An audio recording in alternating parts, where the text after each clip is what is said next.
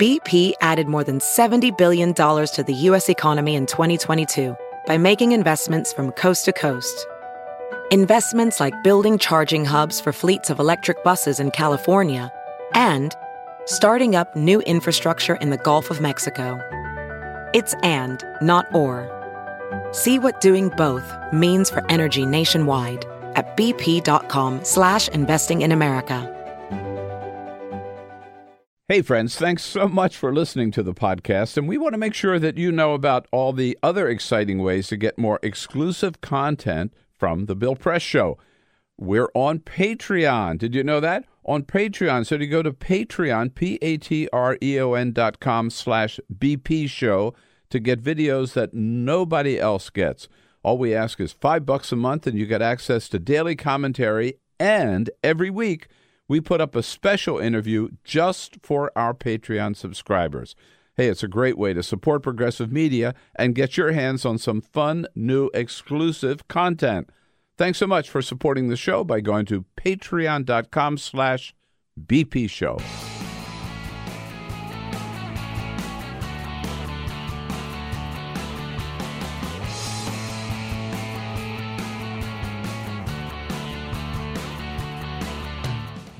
everything you need to fight the Trump administration.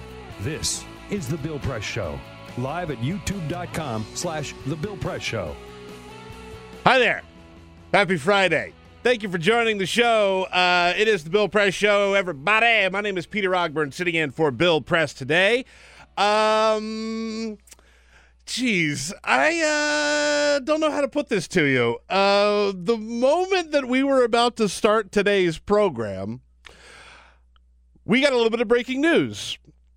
Roger Stone was arrested this morning. Ladies and gentlemen, we got him. I, I, look. We had a whole show planned around talking about the shutdown. There were a couple of votes yesterday. There was some great fiery moments from the floor of the Senate. Uh, there were some incredibly out of touch comments from Wilbur Ross, uh, which is the latest in a string of insensitive comments from the Trump administration about the shutdown. Um, we had some 2020 news to talk about, and you know what? It all pales in comparison. It's old news. old, old news. It's old news because Roger Stone got arrested this morning. Uh, we're gonna we're gonna dig way way into it. Okay, I promise. We're just gonna you're gonna just be patient. We're gonna get there just a couple of moments. Uh, uh, I want to talk about a couple of other things first. We want to wait for all of our audience to join us before we really get into the meat of the Roger Stone stuff. Ray, uh, you know, I, I, I, I get constantly reminded all the time. Ray Rogers running the board. Good morning, Ray. Good morning. Good morning. Uh, I get constantly reminded of the hellscape that we live in. Like yesterday, I was pulling audio, and there was shock, another gun, uh, some more gun violence in Florida, and the governor of Florida had to talk about it. It's a guy by the name of Ron DeSantis, and I just forgot that Ron DeSantis had won and was now governor of Florida. I know it's almost like my heart was still yearning for you to say, and the governor. Not Andrew Gillum. Not, yeah. But it's Ron DeSantis. Uh, and, and I thought and I thought to myself, like, oh God, there's just never end to this hellscape that we live in. Well, uh, because Ron DeSantis is the new governor of Florida, he gets to appoint a new uh, uh, sort of cabinet, people around him to help him, and he he put this man in charge of the Secretary of State, uh, Mike Ertel. Mike Ertel. You hear about Mike Ertel? Mike Ertel, uh, grand opening, grand closing. He was just appointed as Secretary of State. He resigned yesterday because he went to a Halloween party 14 years ago. Any guesses where this is going to go, everybody? Anybody want to guess? If you guessed he put on blackface, you guessed correctly. He put on blackface to go to a Halloween party, and as if that wasn't bad enough, the reason he put on blackface is because he dressed as a victim of Hurricane Katrina. The Secretary of State of Florida went to a Halloween party 14 years ago, put on blackface, and dressed as a victim of Hurricane Katrina. 14 years ago. Hmm. Let's see. Halloween, that's October.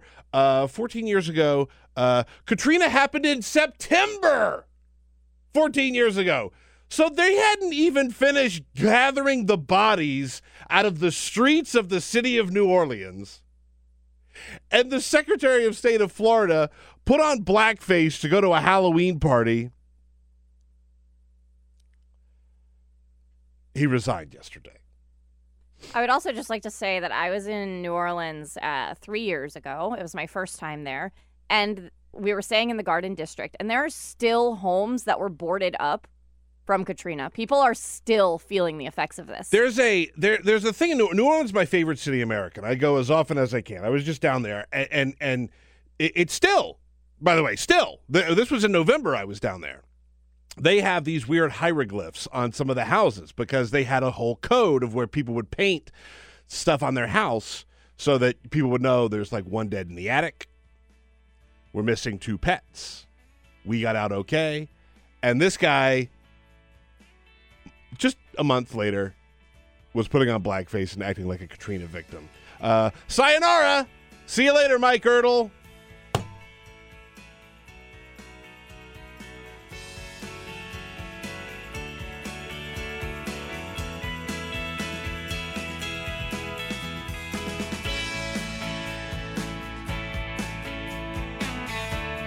On your radio, on TV, and online. This is the Bill Press Show. Morning, everybody. It is the Bill Press Show. My name is Peter Ogburn, sitting in for Bill Press today. Thank you, thank you, thank you for tuning in on a Friday. Uh, I, I talked. I, we got to get into it. There's some big breaking news this morning. Uh, we had to throw our entire show just about out the window because Roger Stone got arrested this morning. Roger Stone got arrested by the FBI this morning. Ray, can you pick it up? Can you pick up my dancing feet? Yeah, yeah, yeah. It's coming out nice and clear. I'm dancing in the studio. I'm so excited. I'm so happy that Roger Stone has gone to jail. This scumbag. Okay, I am late to the party, but we were talking about this off air. I just learned that Roger Stone has an interesting large tattoo on his back. Yes. He has a giant tattoo of Richard Nixon on his back. He was he was one of the people who served for Richard Nixon, worked with Richard Nixon. That's how he got to start. And never, ever, ever, ever, ever broke loyalty with Richard Nixon. Even after it turned out that Richard Nixon was not just a terrible president. I mean, put that aside, and just a, a, a vindictive, nasty president uh, on the level of mentally would, unstable. Mentally unstable. On, on the same level as Donald Trump. You know, I mean, if Richard Nixon was president today, it, it would be worse than Donald Trump, frankly uh, with, with, the way that he acts and the vindictive nature and all of that. But uh, Roger Stone, uh, guilty of a lot of different crimes against this country over the course of his career. But also now, according to Robert Mueller, uh, Roger Stone was arrested, facing seven counts, including obstruction, making false statements, and witness tampering.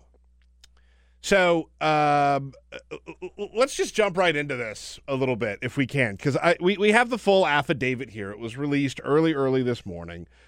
Uh, here's the introduction, and this is what this is about. Because, I, look, I would like there to be a a very clear smoking gun on the collusion story that Trump colluded with Russia, and we're getting there. We're getting a lot closer to that. Uh, this is not exactly that but it is in the same universe. Let me just explain. Uh, according to the indictment, the introduction says by in or around May 2016, the Democratic National Committee and the Democratic Congressional Campaign Committee became aware that their computer systems had been compromised by unauthorized intrusions and hired a security company, which will be referred to as Company One, to identify the extent of the intrusion. So the DNC realized they had been hacked. They knew that they had been hacked. They hired a private security company to take a look and figure out just how bad it was. Okay, the indictment goes on. On or about June 14th, 2016, the DNC, through Company One, this is the uh, security company, publicly announced that it had been hacked by Russian government actors. Okay, that's June 14th. From in or around, this is again from the indictment, from in or around July 2016 through and around November 2016, an organization, which is going to be called Organization One, which had previously posted documents stolen from uh, by others from U.S. persons. Let me just stop really quickly. That's WikiLeaks. Okay, just just to make sure everybody's following along. Uh, from around uh, July 2016 to November 2016, WikiLeaks had provided uh, stolen documents by U.S. persons, entities, and other and the U.S. government released tens of thousands of documents stolen by the DNC and the personal email account of the chairman of the U.S. presidential campaign of Hillary Clinton. That was John Podesta.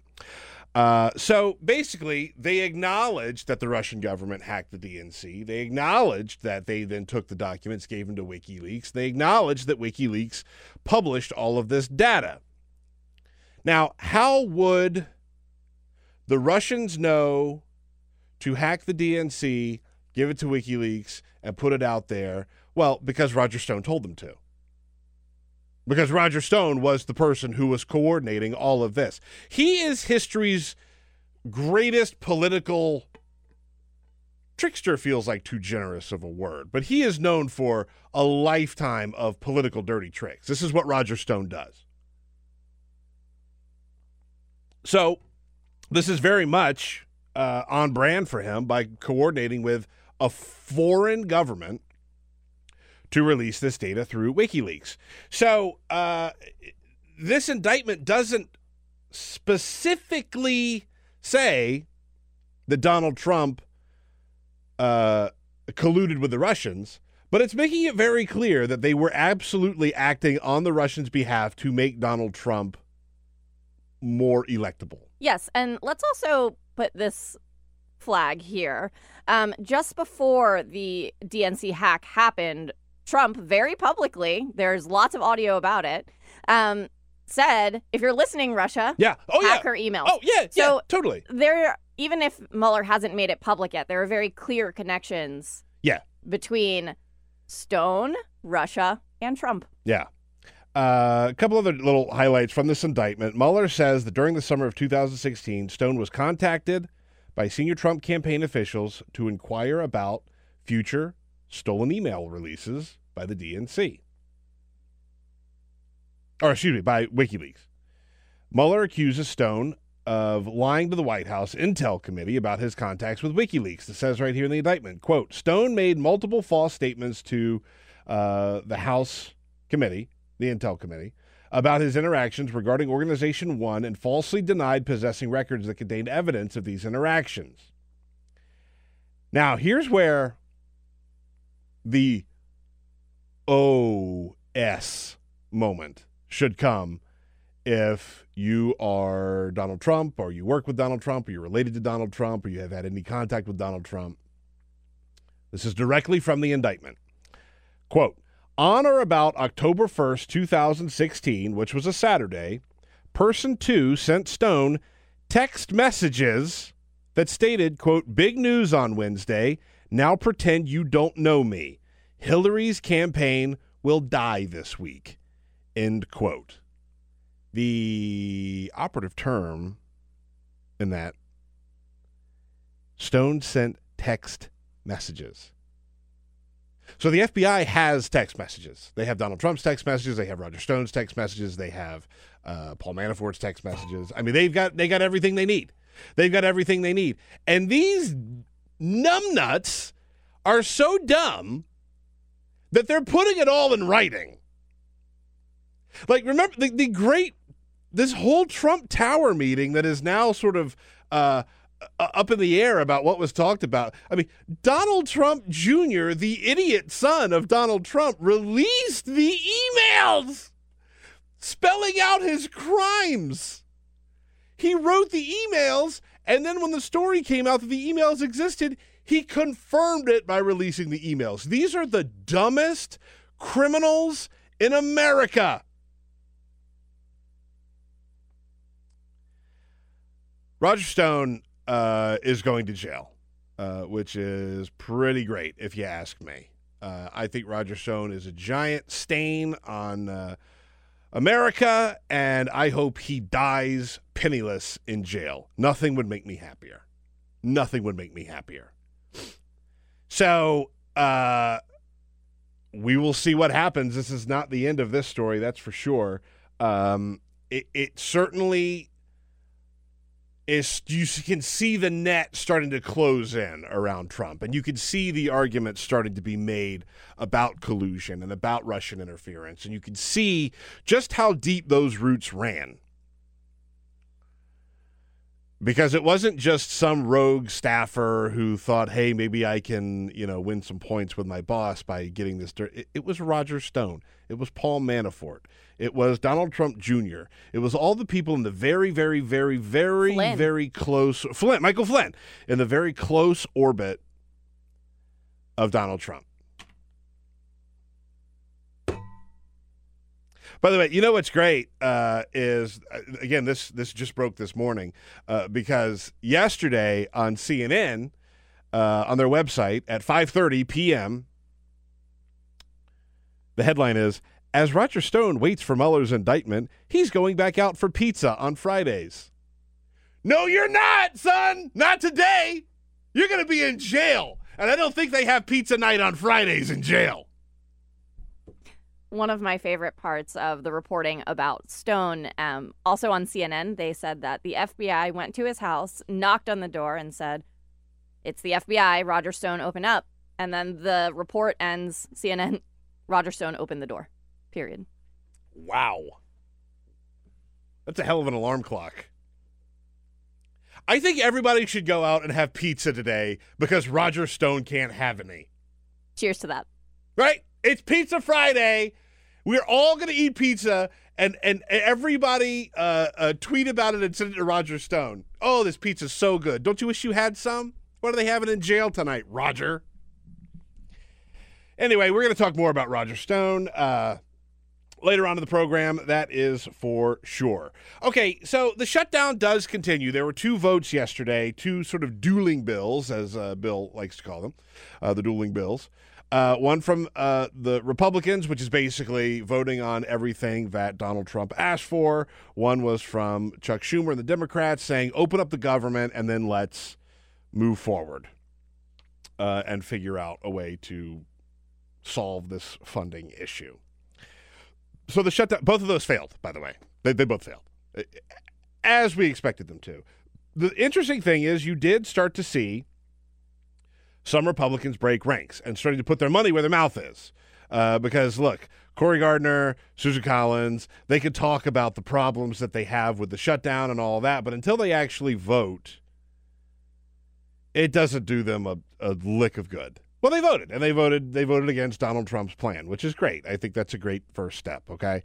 Uh, however, the most interesting part of this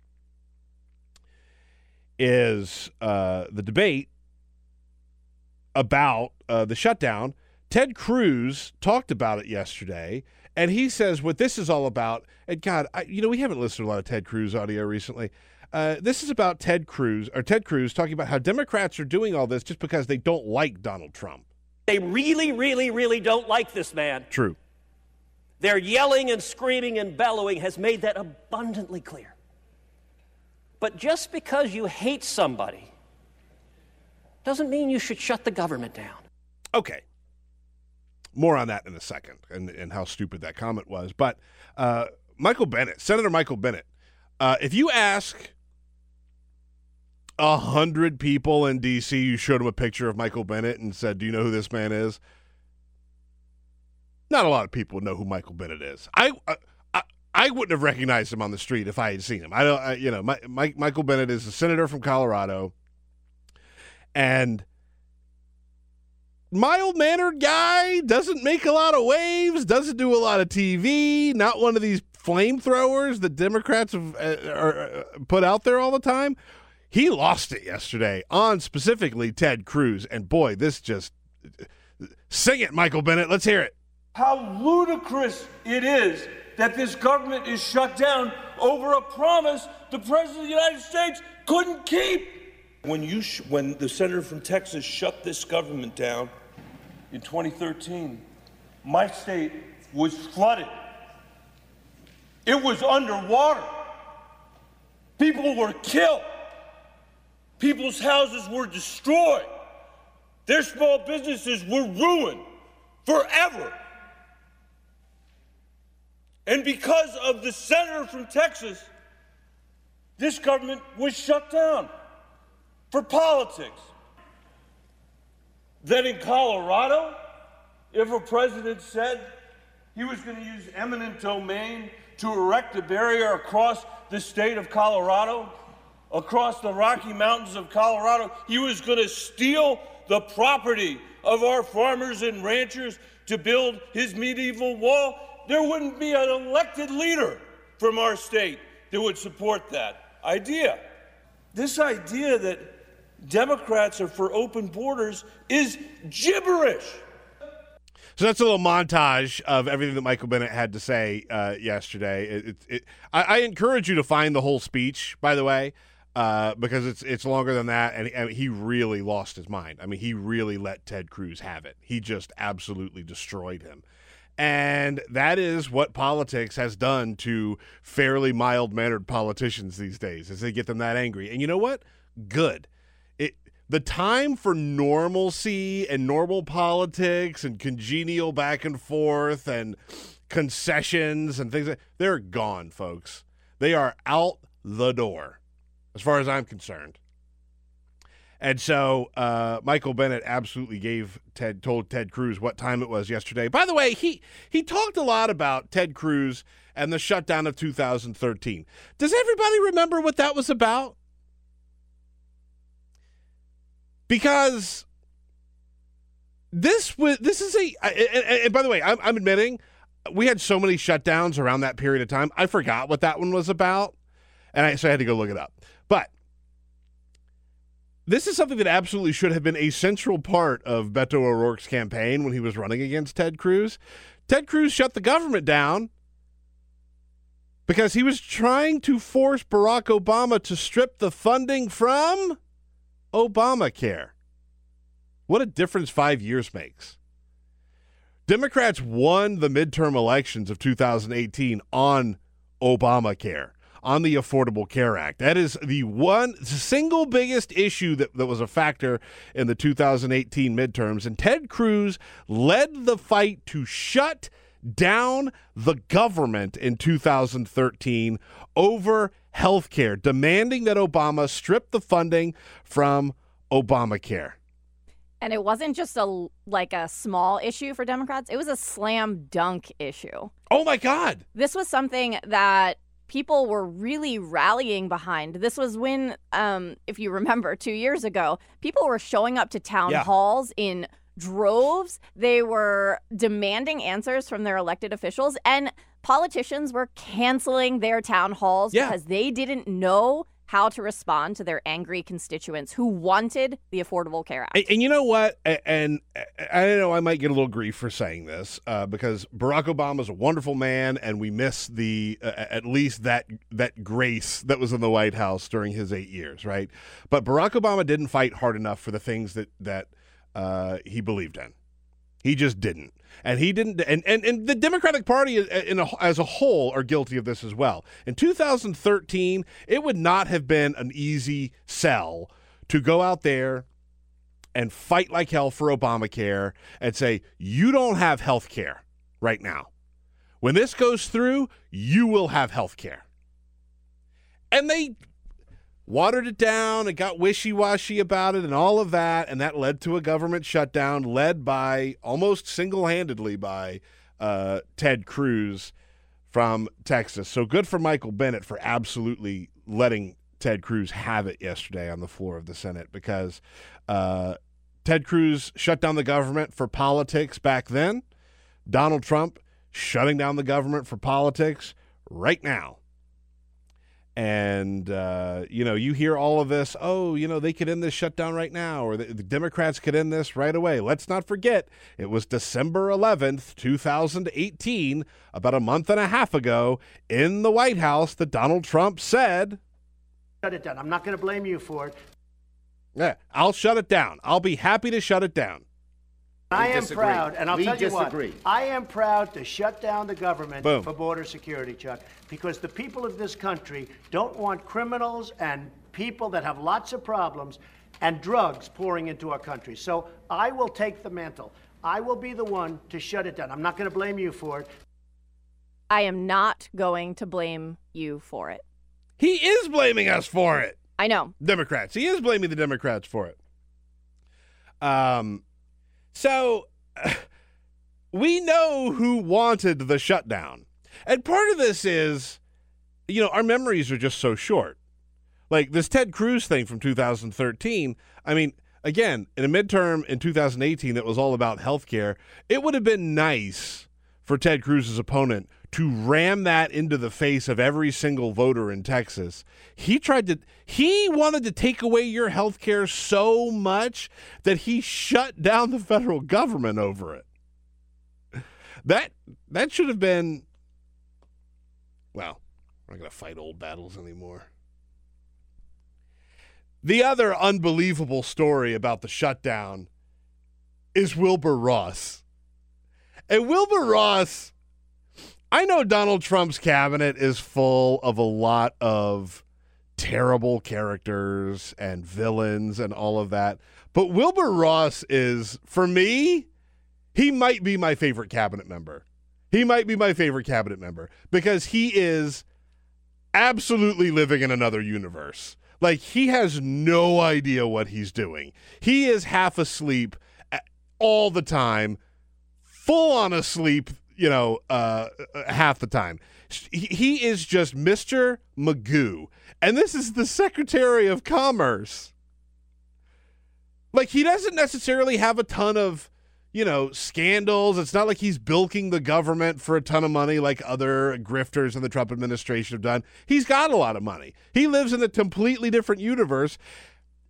Don't believe me? Listen to what he said about the shutdown. Again, remember, 800,000 federal employees today is the day that they were supposed to get their sec- their their paycheck. This is now the second paycheck that they have missed.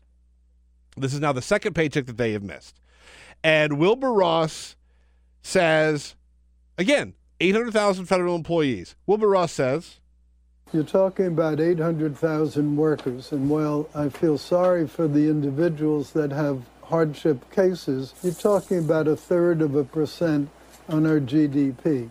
So it's not like it's a gigantic number. You've gone a month without pay? Big deal. You can't pay for your medications? Big whoop. Can't take your kids to their doctor's appointments? Oh well. Can't pay for your electric bill? Can't pay for your electric bill? Got to go to a food bank to get dinner for your family? Oh, it's just a small fraction of people that have to do this, right? A, why are we getting so upset about it? And then, this was on uh, CNBC, and then he this is how he responds to a question about some of the hardships that these workers are facing. There are some federal workers who are going to homeless shelters to get food.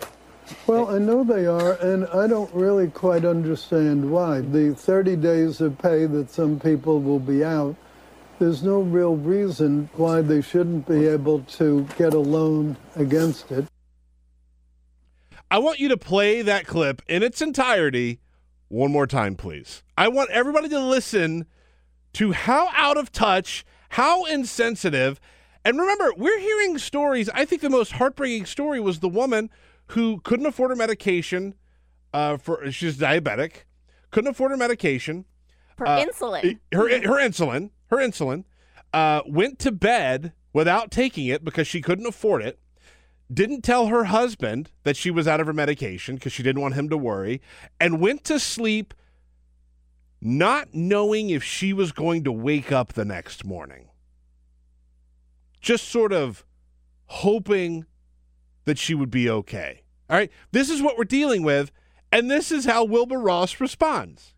There are some federal workers who are going to homeless shelters to get food.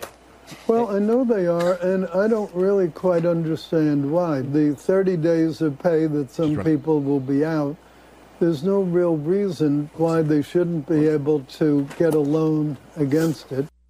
Go get a loan against it so that you can go get groceries. Unbelievable. Like, unbelievable to me that this guy would say this. Uh, remember, this is Donald Trump's Secretary of Commerce, who's supposed to understand how the economy works. It's insanely out of touch. Here in DC alone, the DC government has had to scramble to piece together this fund of money Yeah. that federal workers can Yep. apply to get to pay their mortgage right now. And it has no interest on it. But that's in DC alone. This is in his literal backyard. Yeah. This is what's happening. No, no, no, no, no. This isn't his backyard. He does not live in this universe. He is from another plane. He comes from somewhere else where money problem. That this He can reduce this to a number. He can view this so abstractly that he can Yeah. say Oh, yeah. that it is this One minuscule fractional number of the whole, and it doesn't matter. this guy Wilbur Ross hasn't had to worry about money in um you know how old is he what 2000 years old he hasn't had to worry about it in a very very very very very very very long time and look the situation out there for a lot of Americans I would I mean the, the vast majority of Americans there are studies that, that we've talked about these studies for years now about how many people live paycheck to paycheck how many people have no savings account? None. How many people have just enough money in their bank account to sort of keep them going for like two weeks? That's not uncommon. It is something that is uh, that Americans are dealing with everywhere around the country. And by the way, on a lot of different economic scales. This isn't just a poor people problem. This isn't just a poverty issue. This is this is this is just a problem in America. This is how tenuous it is. And they just expect everybody to have 35 days worth of expenses in their rainy day fund? And they expect for somebody who is supposed to care and understand and know all about the business sector of American He's life. the Secretary of Commerce. He doesn't understand how 35 days of stalled inaction is tanking businesses right now. Oh, Ray- Farmers are unable to ship their products anywhere because they can't get the government sign off. Go find some duct tape. Yeah.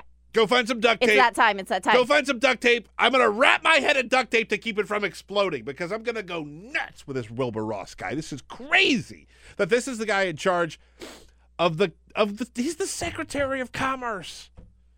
The head of the Commerce Department and he does not understand how terrible it is out there. Well, he's really just taking his lead from Donald Trump, who actually defended Wilbur Ross yesterday when he was asked about this at the White House. I know banks are working along. If, if uh, you have mortgages, the mortgagees, the mortgage, uh, the folks collecting the interest and all of those things, they work along. And that's what happens in time like this. They know the people, they've been dealing with them for years, and they work along. The grocery store. This is not 1950. This is not going down to, oh, oh gosh, Mr. Potter, I, I don't have enough money to make my uh, mortgage payment this month. And uh, oh, gosh, if you could just float me until the government gets reopened, then I, I, I promise I'm good for it. I promise. That's not how it works. These cutthroat, bloodthirsty banks are out to eat you alive. They're not going to work with you on this. Are you crazy? Donald Trump, of all people, one of the most cutthroat sharks in real estate. Think, uh, imagine going to Donald Trump, who owns a lot of property, and you're a federal employee, and you go to Donald Trump and you go, "Oh, hey, uh, landlord Trump, uh, or mortgage holder Trump." Um, yeah, the government shut down, and you know, gosh, we we live paycheck to paycheck, and we just don't have the money this month. Oh, that's fine. I can imagine Donald Trump. Oh, that's fine. Hey, don't worry about it. Let's just get through get through right now. I'll float you. I know you're good for it. It's not going to happen, folks. It's not going to happen. This is crazy. They live in a completely different universe. Completely different universe. Uh, anyway, we're going to talk more about the shutdown. Hey, did I mention that Roger Stone got arrested this morning? Is that everybody gets mad at me when I host the show because I'm too negative and I don't smile and I'm not and I'm too like too too angry. I'm in a great mood. Roger Stone is going to jail. We got indicted this morning.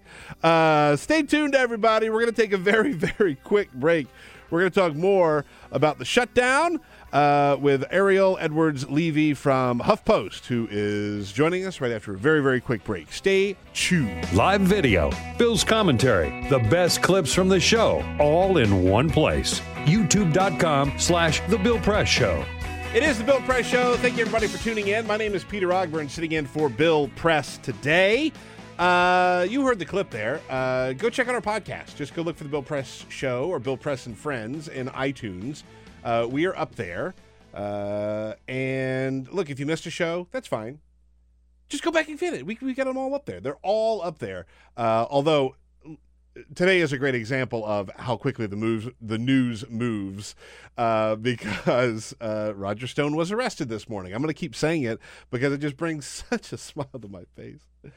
Uh, they were showing. They have actually footage of the arrest this morning, and CNN was showing some of it of the FBI agents walking up to his house when it's still dark outside. And I didn't see. I was looking for it. I couldn't see him being walked away from his home in handcuffs. But if that's out there, my day is made. My day is made. Uh, okay, but the shutdown is still going on. This is day 35 of the shutdown. And as I just mentioned in the previous segment, uh, this will be the second paycheck that federal employees will miss. Today was the day that they were supposed to get it. So uh, let's talk about the shutdown with politics reporter and polling editor at Huffington, uh, HuffPost, HuffPost, Ariel Edwards Levy. Ariel, how are you doing? I am good. Thank you for having me. Thank you for joining us. You can follow her on Twitter at A Edwards Levy. Uh, very good Twitter account, Thank for you. the record. Very funny Twitter account. And you talk about polls and stuff, but it, but I it's talk also about polls and then I make dumb jokes so that people keep reading about the polls. It's Exactly. Here for it. I'm, there. I'm very much here for it.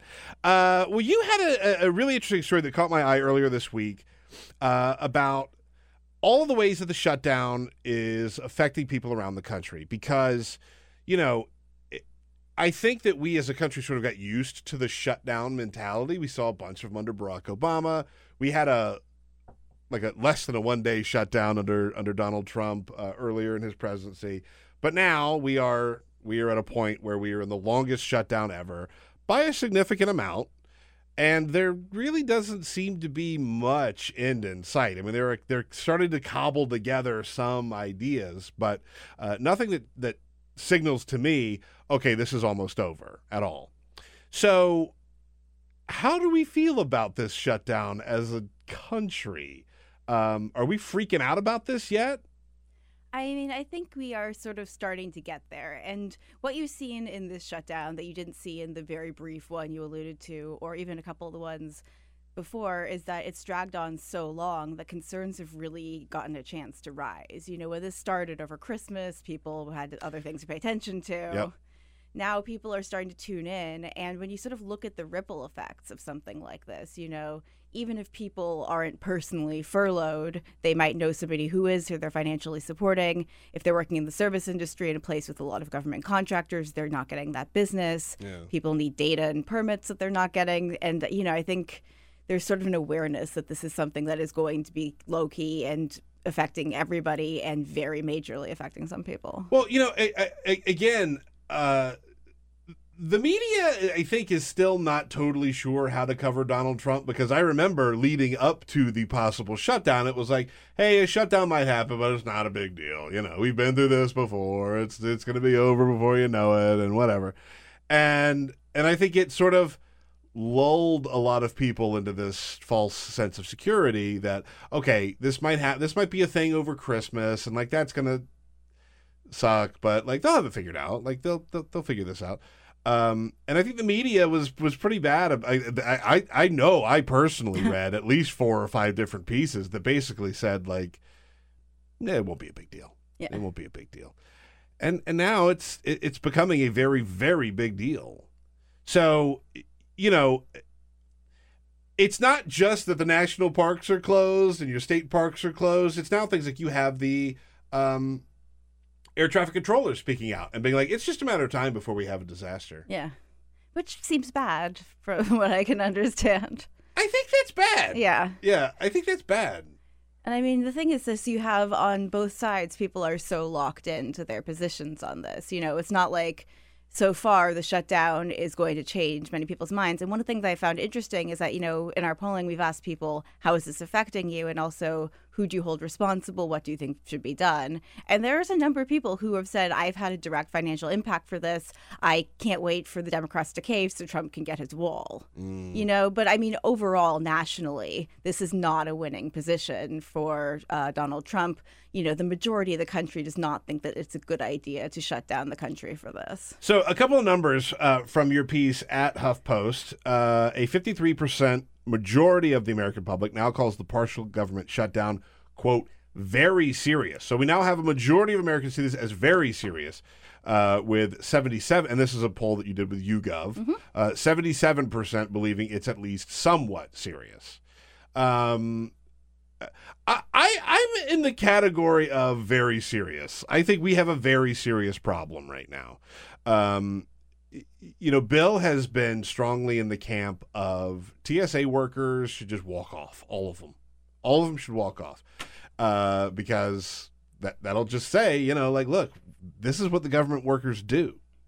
I do think that you know if something if the situation with flying and with um, TSA workers and with air traffic controllers becomes more serious, it's hard to think of something that could more directly affect a lot of people and sort yeah. of really drive public opinion than people having trouble flying. Because you know if you think about it, for a lot of people, that's one of the main ways you interact with the government. Yeah, and totally, you know, totally you know, so if that stops working, suddenly you're going to notice, even if you're not a person who thinks of yourself as someone who relies on the government very much, you know, that's going to be a real, tangible. Nobody likes waiting in line for hours. Yeah, I mean, look, we we all live in Washington D.C. We all know people who work in the federal government. We all know people who have been. Uh, you know, uh, furloughed and and haven't. Uh, today is the day that they're not getting their second paycheck. But if uh, you know, I think if people in you know uh, Little Rock, Arkansas, or you know, uh, uh, Iowa, or in South Carolina, or places where they you know, it, they might not know sp- specifically a federal employee until you try to fly, or until you try and go to your park, uh, and like that, that's where they're going to feel it for sure. So, what does what is it that's going to break the shutdown? What is it that, that people are sort of looking for? for this to end? That's a good question. And, and, and, let, me, let me put it this way. All of these people, the furloughed workers, are furloughed because of Donald Trump wanting a wall. Yes. Is the wall popular enough to warrant this government shutdown? You know, with the country as a whole, absolutely not. And, you yeah. know, there's been a lot of polling that's finally started to come out on this. It's all very, very consistent.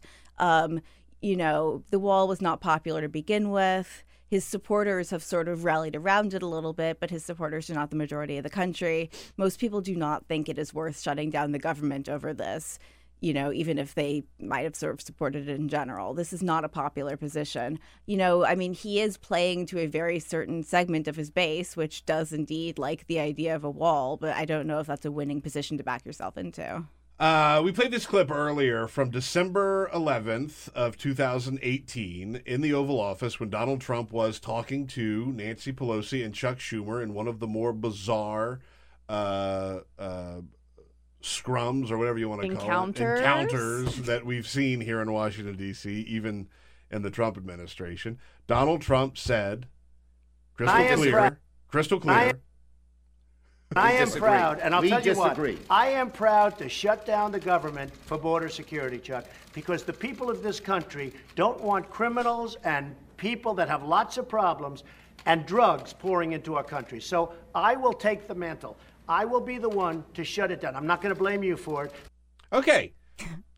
and, and, I mean, that's that's pretty plain to me. Uh, however, how many people actually hold Trump accountable, hold him responsible for the government shutdown? You know, most do. And I mean, this is one of those questions where, and sort of go off the deep end of survey um, wording here, but it really depends how you ask. Mm. Because um, there are polls you can ask who's responsible, who's most responsible. Those are different questions. In our polling, we've been asking who do you think is even partially to blame? And I think, you know, for the last couple of weeks, we've had about 57% saying Trump is responsible.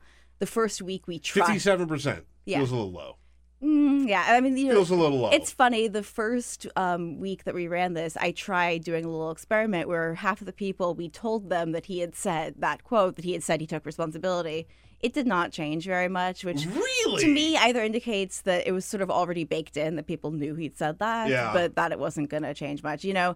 But if you look at all the polling that says who's most to blame, again, Donald Trump is absolutely taking that mantle. Yeah. He wanted to own a shutdown. Congratulations, he owns a shutdown. Yeah, yeah, that's fascinating. Uh, honestly, um, well, look, we'll we'll see what happens with the shutdown. Again, they they they have started to cobble together some sort of a plan. Uh, Ray, can we play that Lindsey Graham clip really quickly? Uh, because this is just one of the ideas. Because there were two sort of competing bills yesterday in the Senate that both failed. Uh, this is one of the ideas that's starting to emerge. We're talking about a three week CR, and all of us believe if we had three weeks with the government open, all the discord coming from a shutdown, that we could find a way forward to produce a bill that he would sign that would be good for everybody in the country, but we need that opportunity. I'm not convinced that that would actually push them to get something done, but it's something. It's something. I mean, at least it gets the government reopened for three weeks. Let's just see what happens. Let's just see what happens. Uh, okay, uh, Ariel, I want to ask you about another story uh, that you had, which uh, this is this is something that I find really, really, really fascinating, and it's about the popularity of Donald Trump within the Republican Party, uh, because you know we we talk a lot about 2020 all the time. We talk about the Democratic candidates, and then we inevitably talk about will Donald Trump face a Republican challenger, and the Mhm. answer is absolutely not. Absolutely not, because the Republican Party loves Donald Trump. He is the most popular Republican president uh, that the party has seen, and they don't like seeing him criticized, right? Yeah, and I mean, you know, I've learned my lesson from past elections about making predictions. Polls are a snapshot, not a prediction. They tell you what's happening right now. Totally. But what is happening right now is that um, the Republican rank and file of America. They have become a party that is very strongly behind Donald Trump. And it's not unanimous. It's not something that's universal on every single issue. And if there's a huge sort of elite Republican movement away from him, maybe they follow. But right now, you know, we did a poll where we asked people, um, do you think it's good for the party if Republican leaders in Congress criticize Donald Trump? And most of them said no. And if you look at the pool of Trump voters, unsurprisingly, that gets even wider of a margin. Yeah, it's you know it, it was really interesting yesterday on one of the um, uh, the the Donald Trump bill in the Senate, basically the one that Mitch McConnell sort of took from Donald Trump's mouth and put it into a bill. Um, that one fell short, fifty-two to forty-four. The uh, um, interesting thing is there was a Democratic plan to just reopen the government, and six Republicans voted for that. Uh, Lamar Alexander, uh, Susan Collins, Cory Gardner, Johnny Isakson, Lisa Murkowski, and Mittens. Mitt, Mitt Romney. He's back. I still have these weird moments where, like, I know that Mitt Romney is the senator from Utah, but I, I'll read senator from Utah, Mitt Romney, and I'm like, oh, whoa. It feels a little bit like seeing your teacher outside of school for the first time. Like, just like, what are you doing here? Oh God, no, this is not right. Something's wrong. yeah, it's totally that. I still, I'm, it's like, oh God, that's right. I forgot. Like I, Yeah. I, for- I totally forgot that Charlie Crist is a congressman. Yeah. Now, like former governor of I Florida. I had forgotten Yeah, he's a governor. Charlie Crist is a governor, and, and, like I saw Charlie Crist, it was like governor or uh, uh, a congressman Charlie Crist from Florida. It's like, oh crap, oh that's right. Yeah. I forgot. I totally forgot this weird hellscape that we live in. So a- anyway, uh, you've seen some Republicans start Yeah. to break a little bit from Trump over the shutdown. I don't know that this necessarily gets to an actual criticism Yeah. of Donald Trump, but they are breaking with him. I will say the very funny thing is um, we um, did that survey right after Mitt Romney had publicly criticized Trump and, you know, sort of an op-ed, you know, we don't think that he's, you know, fit and Yeah. Trump fired back with a tweet as he is occasionally wanted to do. Um, at that point, we found that Trump voters disliked Mitt Romney more than Hillary Clinton voters did, which, considering that he was the Republican 2012 nominee, is surprising. And, you know, I mean, everyone has their own electoral calculus. This is not going to hurt Mitt Romney in Utah. Utah voters want him to stand up to the president. He's going to be fine. But nationally. That's fascinating. It was amazing. It, I think it says a lot about Republicans, but I also think it says a lot about Democrats. Yeah. Uh, because, you know, it's it really is just like Democrats just want to feel normal again. They just want everything to be normal. They want everything to be fine. They don't like the conflict. And like they there are Democrats who like they look at Mitt Romney as like a savior, as yeah. like a member of the resistance. I mean, if you think the Mitt Romney one is funny, the other one that I found really sort of entertaining to watch is Democrats sort of coming around on George W. Bush, which is you know, I was not that old in the Bush era, but I was old enough to remember that they really disliked him at that point. Awful. I and I said this before and started a, a, a whole fight. Uh, George W. Bush, if you don't like Donald Trump is obviously very bad at being president, right? But George W. Bush is so much worse than Donald Trump could ever imagine to be. George W. George W. Bush is responsible for the deaths of a million people oh gosh, I really miss that civility in the White House. Yeah, and you know, it's you know every mo- mo- most presidents sort of in retrospect their approval ratings go up. People like them better when they're not in their sure. face at the time. But Understood. Bush, I think Trump had something to do with it. The Democrats turn around and go, okay, well, he didn't tweet. He paints pictures of animals. You know, that's the kind of Republican that we can retroactively get behind. Sure. Which is, you know what? Probably says something a little um, unpleasant about our political discourse. Yeah, but... yeah, it's it's not great. It's not great. So you know, it, when it comes to criticizing Trump, it, it, the thing that I, am wondering if, like, I think of Mark Sanford, uh, who criticized Trump very publicly, uh, and he got primaried uh, by Katie Arrington, and she beat him in the Republican primary. Now, it should be noted that she lost uh, that seat. It was a Republican held seat. Well, no matter what you think of Mark Sanford, he was a Republican. Uh, and they lost that seat to Joe Cunningham. But I'm wondering now, with Donald Trump's approval rating, do you see some of the base starting to peel off a little bit? Or do we how, how, it always depends. How is that staying power? It always sort of depends on what you mean by base, you know. And I mean, his approval rating the two I th- always think of. I mean, I'm mostly talking about racists. I mean, sorry. No, sorry. I mean, sorry. No, go ahead. Go ahead. I'm sorry. I didn't mean to interrupt. no, I mean the thing about his approval rating is that you have to keep in mind at the same time. One, he's unpopular. Sure. He's always been unpopular. Two, his approval ratings are incredibly, incredibly stable three right now the shutdown is sort of dragging them to the bottom of this like very narrow range that he's in yeah, yeah and yeah. if you look at who is the who are the people who move him around that range it's you know democrats are always going to hate him no matter what it's sort of an unprecedented lack of support among Democrats. So you have some independents and you have sort of Republican leaning people who are not strong members of the party, who are not strongly committed to him. They're they were never like the true believers but they like seeing sort of a typical Republican president. The things that they don't like are seeing policy failures like, you know, the health care bill not working out or like the shutdown now. They don't especially like it when Trump has a temper tantrum. Yeah, they want to see a normal Republican president like the one that would kill a million people.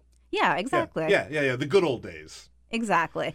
I mean, it's completely insane what what what I you know, it, following polls of the American public has, has got to be so frustrating because it, it it's a short term memory thing.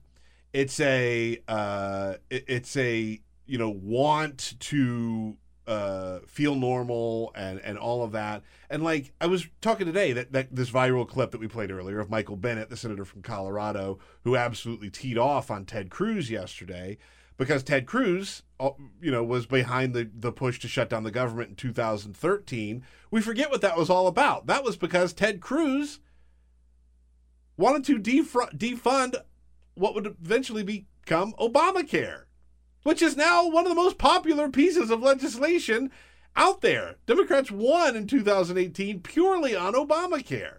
And so just think that this is Ted Cruz, who tried to take all of that away and shut down the government over it in 2013. Oh, but he was just reelected. Okay, cool. Great.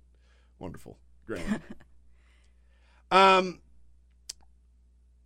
how do how, have you done any polling on like the Democrats, Chuck Schumer and Nancy Pelosi, and how people view them? Nancy with the shutdown? Pelosi is one of the most fascinating things about the shutdown because yeah. I mean, there's this concept called thermostatic public opinion, which is basically that things will sort of try to regulate. So, okay. you know, when Donald Trump is in power, people will sort of react against the things that he likes a little bit. The same thing happened when Obama was in power. Yeah. Okay. And then, you know, sort of compounding that, you may have heard that Democrats really, really, really dislike Donald Trump and sort of tend to rally around things that he does not like and yeah. vice versa. The upshot of this is that Nancy Pelosi is now more popular with the Democratic Party than she has been in a very long time and has sort of, you know, risen to, you know, sort of party cult hero status like almost overnight. And she's now very popular because, unlike Mitch McConnell, she has massive in party support. Yeah. I mean, look, I, I, I can say Nancy Pelosi has broken my heart over the years and has done some things that I absolutely disagree with. And I think that she did do a little bit of damage to the Democratic Party as a whole. All of that being said, I cannot imagine anybody else being Speaker of the House for the Democratic Party right now than Nancy Pelosi. Like it's it, it's Nancy Pelosi, and I, uh, you know, I I have a problem with some of the things that she's done in the past. I think that some of the stuff that she's done in the past is remarkable too. But I'm a conf- I was conflicted about Nancy Pelosi, and I can say now, it's the only thing. It's the only thing that Democrats have going for them right now.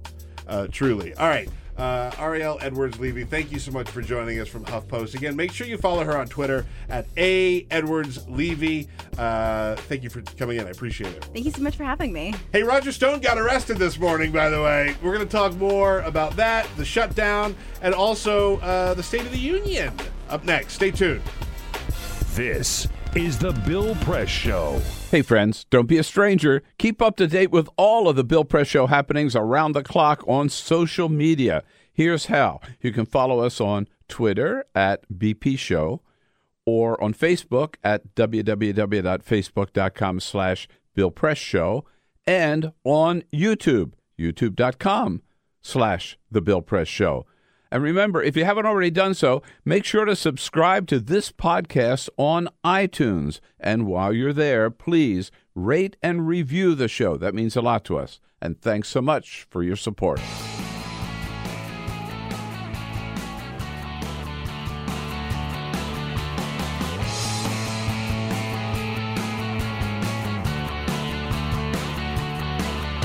Giving you everything you need to fight the Trump administration.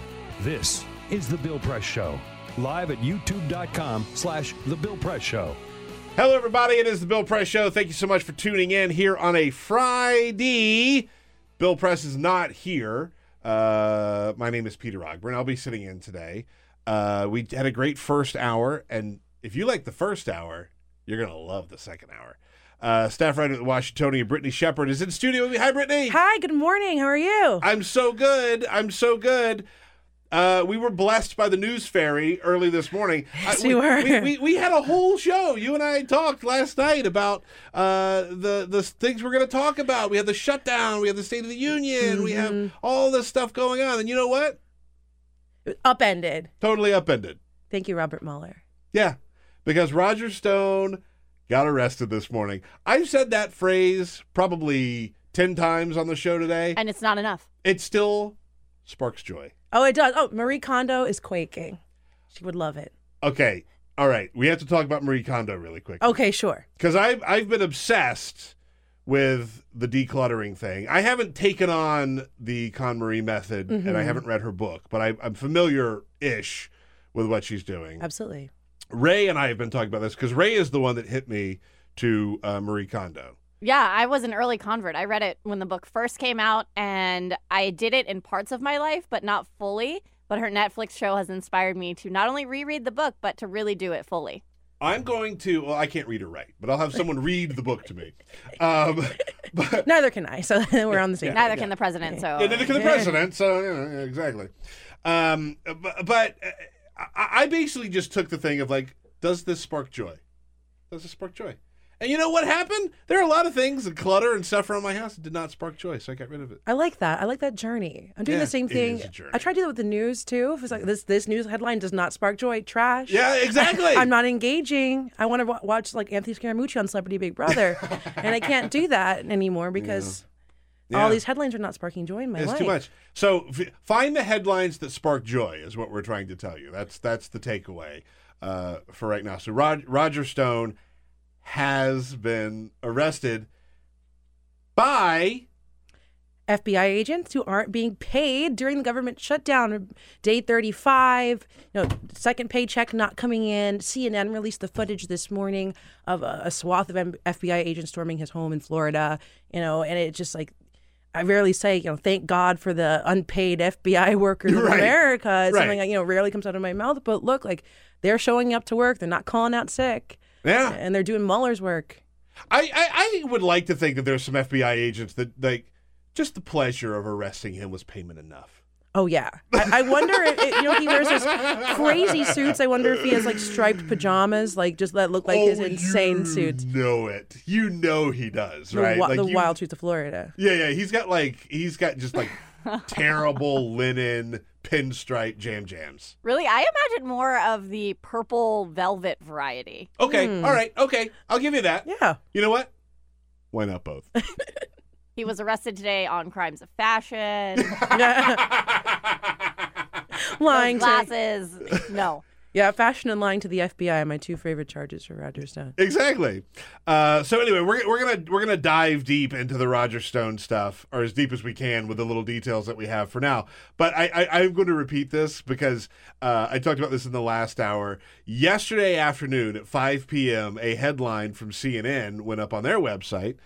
As Roger Stone waits for Robert Mueller's indictment, he's going back out for pizza on Fridays. Are you kidding? Well, let's see. What today kind of is pizza? today is fr- it's a New Haven style pizza that he's a big Oh, fan of. Classy man. Uh, today's Friday. Oh no. Oh, he can't have pizza today because he's in jail. Oh no, and they they don't make good pizza in Florida prison. you know, you, you can't you can't even get Papa John's down there. Yeah, yeah. Everybody, go have pizza today. And talk and, and, and put it on social media. You're having social or you're having pizza today because Roger Stone can't have any. That's the only reason you need. Stay tuned. We'll be right back.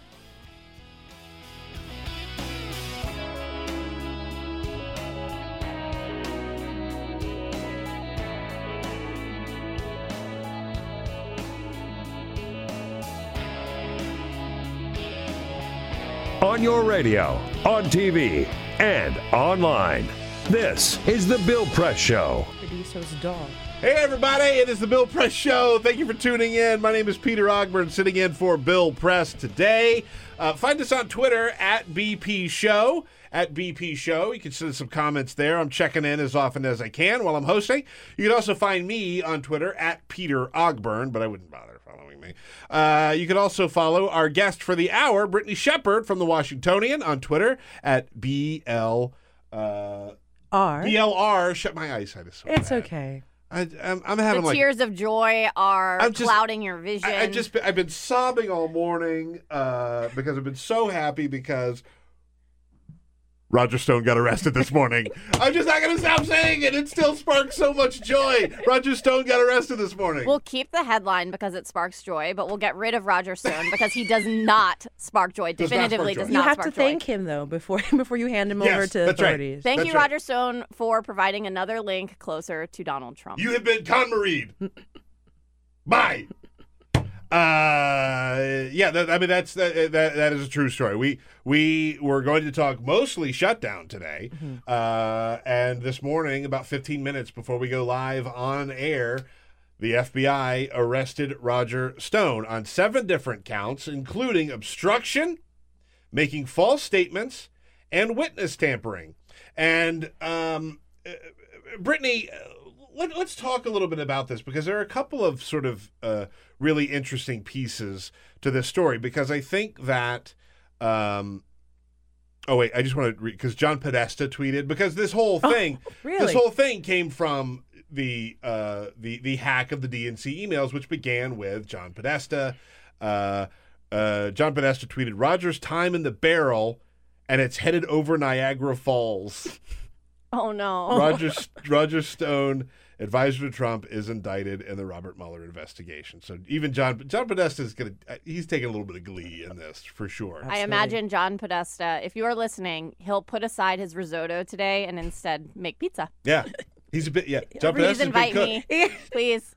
He came on the show one time and gave us his recipe for risotto. It's my favorite leaked email. was his email about risotto? Yeah, he he came on the show one time. We did a Thanksgiving show, Mhm. and he came on. And, no, it wasn't his recipe for risotto. He gave us his recipe for turducken. Oh, he has a recipe for turducken, a BP show exclusive. exclusive. Wow. We Find ha- that Easter egg, friends. Yeah, it's out there. By the way, we uh, it, you, you you talk about unlikely bedfellows. This was a show, our Thanksgiving show, in two thousand five.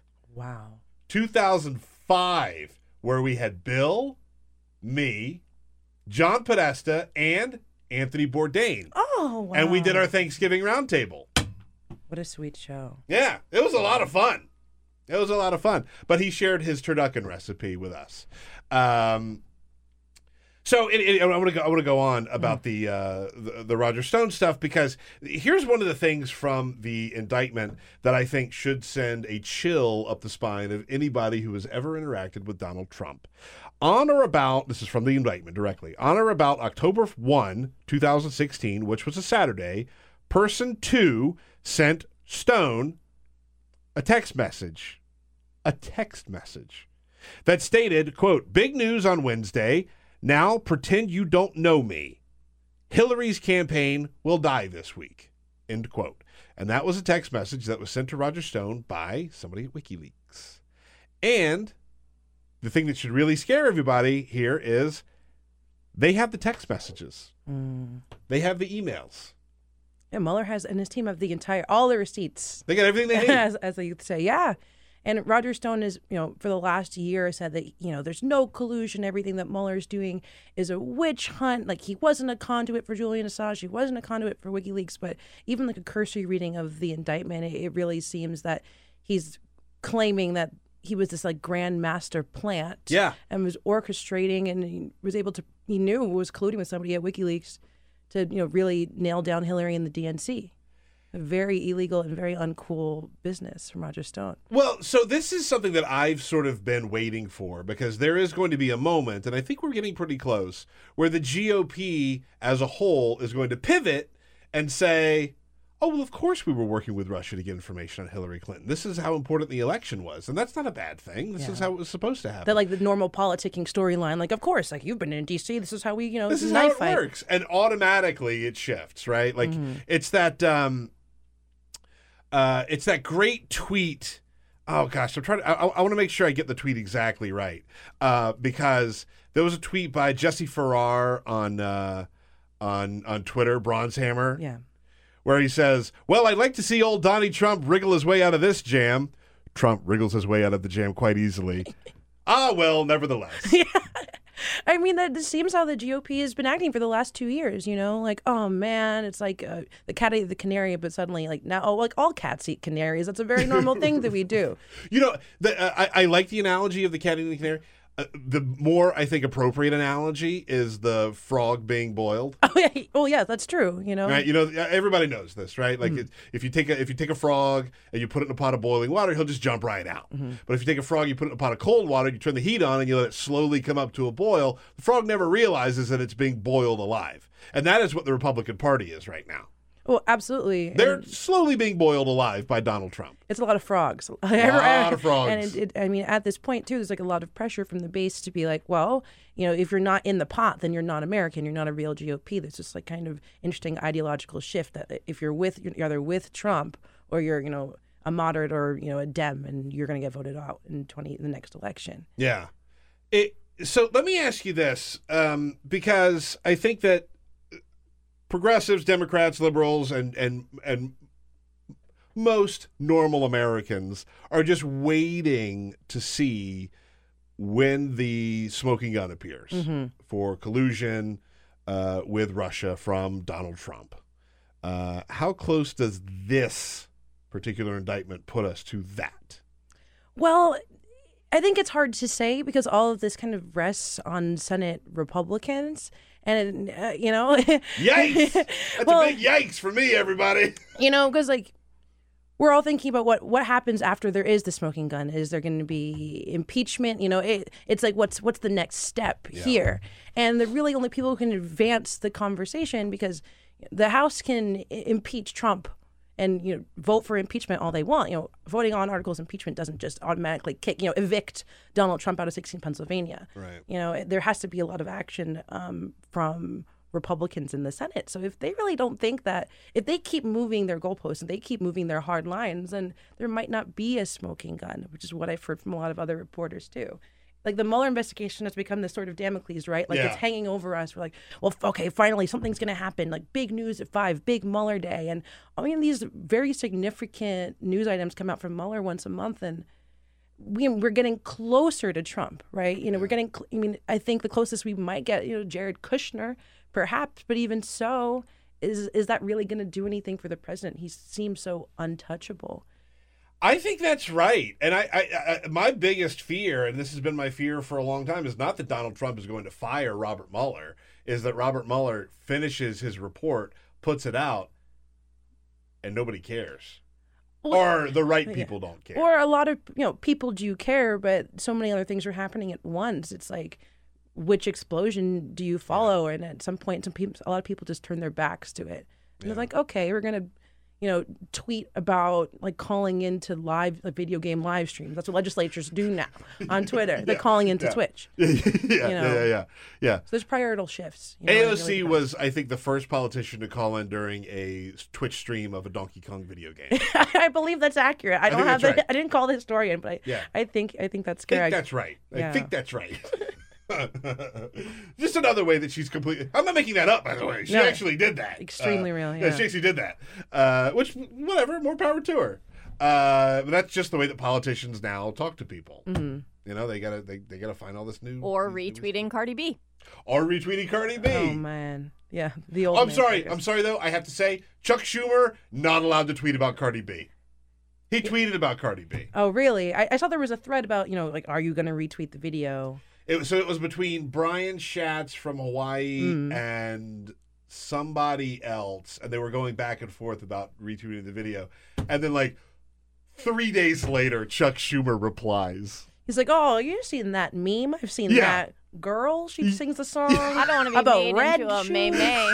yes, uh, yeah, whipping. Yeah. Yeah. Yeah. Oh, yeah, unallowed. Every... As a New Yorker, I disavow it. Everybody else, every other politician is allowed to tweet about Cardi B except for Chuck Schumer. I also maybe Orrin Hatch. Oh. Yeah. Uh, you know what? I'd like to see that actually, I, and I'm not going to outlaw Orrin Hatch from doing it. I just want to see what Orrin Hatch would have to say. Mm, no, I don't. No, I don't want to see what he has to say about. Uh, all right. So, so anyway, yeah. Look, uh, Roger Stone has been arrested. He has been indicted. Um, we will just have to see how this progresses.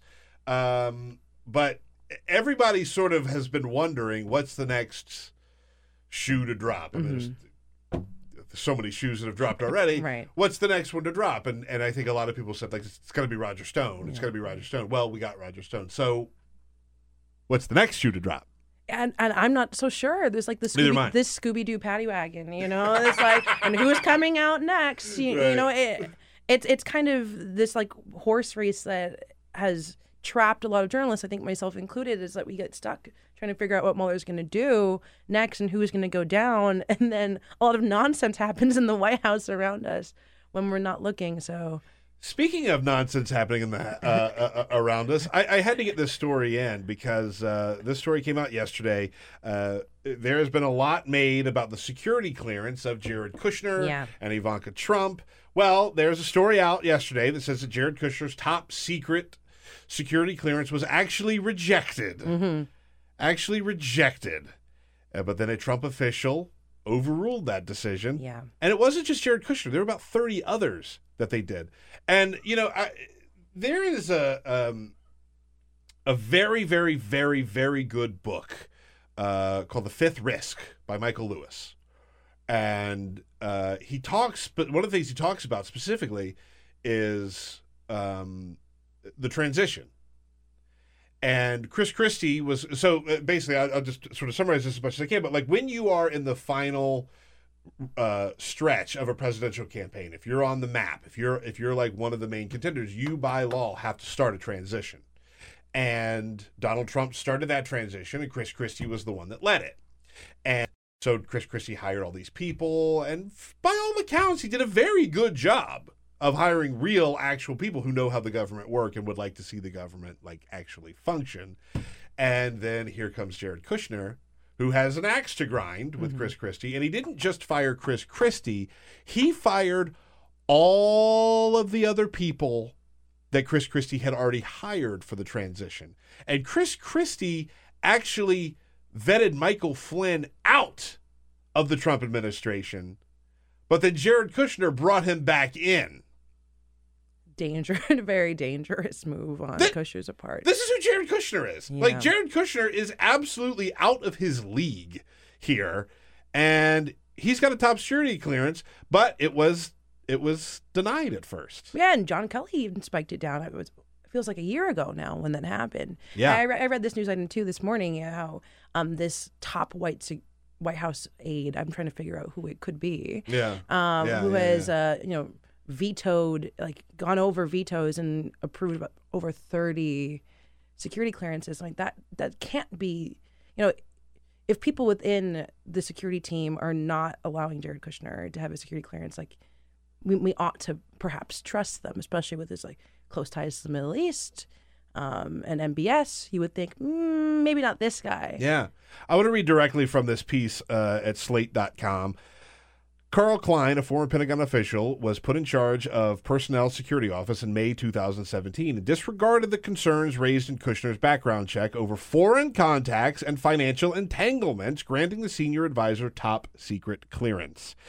That gave the presidential family member access to information so sensitive it is capable of doing, quote, exceptionally grave damage, end quote, to U.S. national security if it falls into the wrong hands. At the time, Kushner was also seeking even greater clearance to access sensitive, compartmented information, enabling him to see the country's most highly and most tightly held secrets. Now, if you just listen to that, you just read that, just that part of a paragraph, okay? Jared Kushner, they feared that he had so many foreign connections and so many financial uh, dealings outside of America that he now has access to very, very, very sensitive and, quote, exceptionally grave damage causing information mm. that they said this is not a good idea for him to have this and he's got it which is you know absolutely terrifying and confounding and confusing but also you know i shouldn't really be surprised with like how this white house has been running over the last year or so like this strange nepotism circus there's a there's another thing again in this in this fifth risk book that mm. michael lewis talks about like what is it that is the trump uh, uh, administration? Is it is it the nepotism that's bringing it down? Is it uh, you know a, uh, a, theocracy with Mike Pence in there? Mm-hmm. Is what is it? And and it really for me, what it comes down to, the phrase is a cacotocracy, which is a government being run by supremely unqualified people well, at every level. Basically, being run by cacti. I don't think I don't think that's right. I'm just kidding. I know, I know, I know, I know, I know. But still, but pretty much, yeah. Put cacti in there. Succulents are having a moment. A, yeah, a, caca- a succulent moment. A cacotocracy, slightly better than a cactustocracy. That's our hot take for the morning. Well, I mean, yeah, there was little precedent to say that Jared Kushner was a good ambassador for peace in the Middle East. Yet that's been he has that task among many others. It, I'm not sure if there's just one thing that's going to be defining of this Trump presidency other than there is no rule book anymore. Yeah. Yep. That he's kind of redefined what it means to be president, and that could be inept. Like now, now that word can be um, tied to a presidency, which you know can be shocking for some, but it's the reality that we're living in right now. You know, there's no one in the press offices. There's no one working in that place.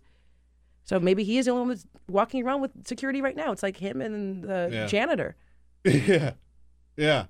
And, you know, to that point, I, I I've said this multiple times when I when I when I'm in this chair. This is the time that we live in. This is not normal.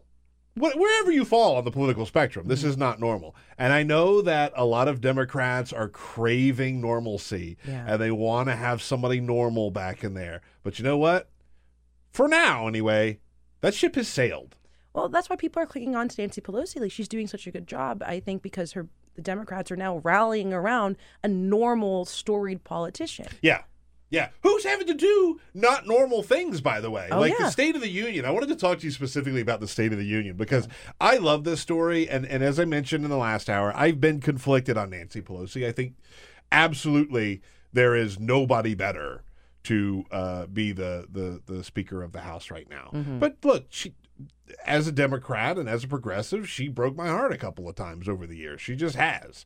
Um, but boy, oh boy, she gets an A plus plus from me over the shutdown and over everything that she's done so far, specifically the State of the Union, um, because she invited Trump to give the State of the Union. And then she said, "Oh, you know, actually, uh, we've got some major security problems, and uh, we're not going to let you give the State of the Union." Which was, look, let's be let's be very clear. It's a little transparent, all right? Yeah. It might have been a little petty. It might have been a little petty. Oh, I think it was a lot petty, but that the pettiness is the point. Yeah. Right? Yeah. Hey, I'm Petty Pendergrass. I'm I'm all for it. I love it. It's part of politicking, you know. Just Yeah. like, well, that's how you. That's kind of how you get under Trump's skin is to speak to him in his language, and so she was doing what she had to do. I she picked a fight as petty and as publicly as Mm-hmm. she could with one of the biggest bullies that we've ever seen in this country, and she won. Well, yeah, of course she did. you know, it's Yeah. it's all about getting the last word with him and kind of like outmaneuvering him. And what Nancy Pelosi does so well is like melding this like grand schoolmaster personality with Sure. actual policy knowledge to back it up. Yeah. Uh, and she's able to do that on official um, congressional letterhead, which is rare to see this play out um, in correspondence like this. It, it, it's and so unprecedented, really. Yeah, yeah, absolutely. No, absolutely. It's, it's it, this again gets back to the whole like we do not live in normal times. You Mm. know, it, it, it's interesting to me that Donald Trump could have pulled this whole State of the Union stunt uh, on a similar level when he was you know a real estate developer, and he would have gotten away with it, and he would have gotten his way, and that's you know whatever. For all of the talk about squishy San Francisco liberal Nancy Pelosi, no, no, no, no, no. She was brought up in the Baltimore political uh, climate. Mhm. She knows politics very, very well. Of course. So it, it's just fun. It's really funny to me to see him get completely outmaneuvered effortlessly. And you see him stand down in real time too, because you know he came with some pretty strong language in those first letters, saying, "Well, I, I can't wait to be there on time in the appropriate location." I believe it was like his, his closing sentence with an exclamation point. And she went, "No, no, no, no, No, no, no. Yeah, yeah. nice, nice try."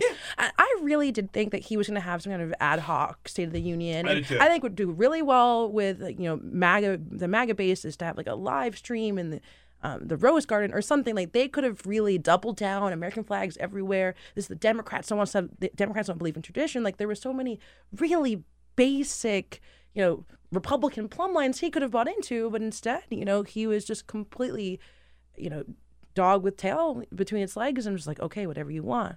I, I don't. I, I can't think of any fight that Donald Trump has picked as president that he lost this badly on. And I know that's not like a huge battle necessarily, but like he's he he never just says, "Okay, fine." Well, He always yeah. finds a way to make himself the winner. Yeah, and whether we're punching down or punching sideways, he'll go to Twitter and you know nicknames. But like with Pelosi, I didn't even see one like lazy crying Okay. Nancy. Just I call her Nancy. That was supposed to be a dig. Oh, Yeah. as I call her Nancy, Nancy, Pelosi, her I biblical her, name. Nancy. Oh, you mean her name? yeah, yeah, Yeah. yeah. Okay, okay, cool, cool. I guess you guys are tight. I, I Mm. guess. Uh, what is it with their relationship?